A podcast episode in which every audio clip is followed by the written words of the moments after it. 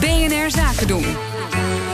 Iedere woensdag bespreken we met Marcel Beerthuizen van sponsoring Adviesbureau Big Plans de ontwikkeling op het terrein van sport en economie. En in de laatste uitzending van dit jaar kijken we terug op het jaar 2018. Aantal onderwerpen dat we al besproken hebben dit jaar. Klopt.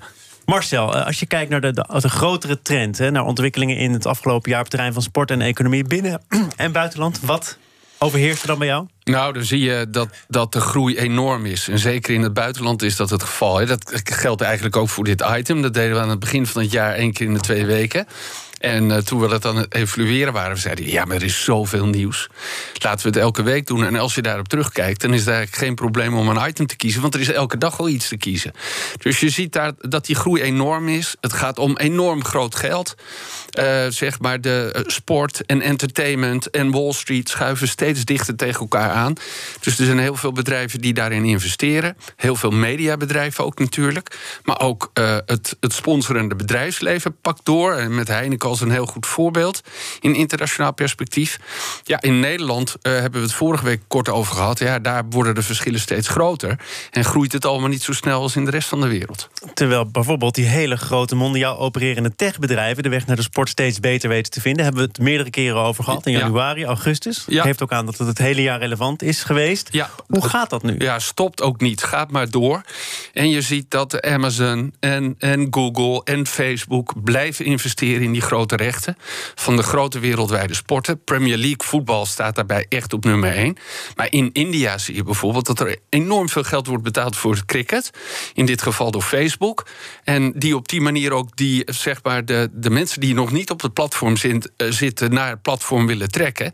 En daar ook allerlei commerciële modellen aan, aan gekoppeld hebben. Dus die, die groei zet zich maar door.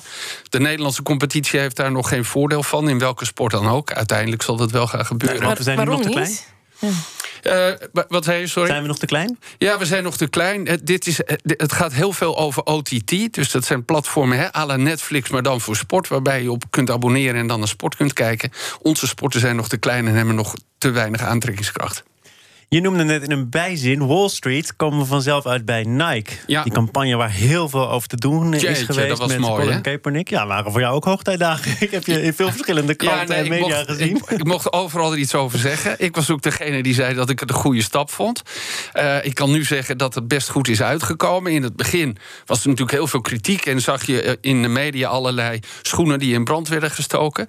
Uh, en zei men ook, hè, de analisten die waren huiverig... en de, de beurswaarde van uh, Nike kelderde. Ja, de knielende uh, American uh, voetbalspeler. Ja, om, Colin Kaepernick, die man die geen club meer kon vinden... die zich eigenlijk verzette tegen het feit dat uh, donkere mensen worden onderdrukt in, uh, in Amerika, met name door de politie.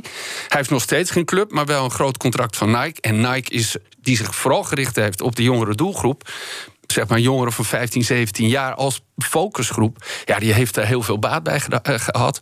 Spullen vlogen uh, de winkel uit. Uh, omzetten stegen met 61 procent. Maar was dit nou een commerciële zet of niet? Of zit hier toch ook een bedrijfsfilosofie achter? Dit willen wij uitstralen. Nou, alles wat zo'n bedrijf doet is uiteindelijk commercieel. Dus het, met een filantropische instelling met, uh, en, en, en wel met een gedachte erachter. En zij vinden dat ze zich moeten uitspreken.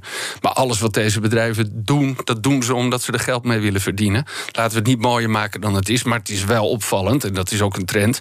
dat steeds meer bedrijven zich ook politiek uitspreken... en daar echt een standpunt in uh, innemen. Ja, ik denk zeker in sport, hè, want in sport is diversiteit natuurlijk zo'n thema. Dus dat haakje is natuurlijk wel heel erg mooi. Want sport brengt mensen samen, de spelers, mensen van allemaal verschillende culturen. Dus ik vind dat we in dat Nederland nog eigenlijk soms te weinig benutten. Die, ik vind dat het Nike dat briljant uh, heeft gedaan. Nou, zeker, zeker. Kijk, op het veld is iedereen gelijk en dat zie je ook heel goed. En, maar als je nu kijkt naar bijvoorbeeld het Nederlands elftal, wat ook een samenraapsel is, hè, op een positieve manier van allerlei soorten culturen en mensen met allerlei achtergronden, is eigenlijk het mooiste voorbeeld waar wij als land trots op kunnen zijn. Althans, dat vind ik dan. Nog even uh, heel kort iets wat we ook meerdere keren hebben besproken. En waar misschien de commercie of het zakenleven of de competitie zichzelf hebben overschat. Namelijk die wedstrijd uit de Spaanse competitie. Ja. Die in Miami zou worden gespeeld. Ja.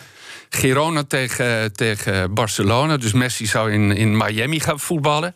Uiteindelijk gaat hij niet door. Die was gepland voor 26 januari. Gaat niet door. Waarom? De Spaanse bond houdt dat tegen. Ook de Spelersvakbond was niet heel erg positief. Dus die wedstrijd gaat nu niet door. Dat dit gaat gebeuren staat uh, voor mij vast. Oh. Uh, want uh, de club wil het heel graag. De voorzitter van Barcelona wil het heel graag. De leider van de league wil het heel graag. En ja, er is natuurlijk in de sport, in het voetbal steeds continue behoefte aan meer geld. Dit de spelers waren er niet zo heel erg enthousiast over nee, ook. Hè? Die nee. vroegen zich toch ook af waarom ze hun wedstrijdje ja. in de Spaanse competitie toch in Miami moesten spelen. Ja, maar als jij Messi bent en je verdient 100 miljoen, dan moet je ook af en toe maar een stukje reizen, vind ik. Dat vind ik ook. En deze rubriek is heel kenmerkend geweest voor het afgelopen jaar, want het was weer veel te snel en veel te kort. Ja, zo zie je. Nou ja, dan gaan we volgend jaar gewoon door. Precies. Marcel Beerthuizen, tot volgend jaar. Geniet ja. ervan en we spreken elkaar snel weer. Zeker. BNR Zaken doen wordt mede mogelijk gemaakt door Atradius en Schneider Electric. Schneider Electric. Onmisbare technologie voor een groene toekomst. Meer zien? Ga naar bnr.nl.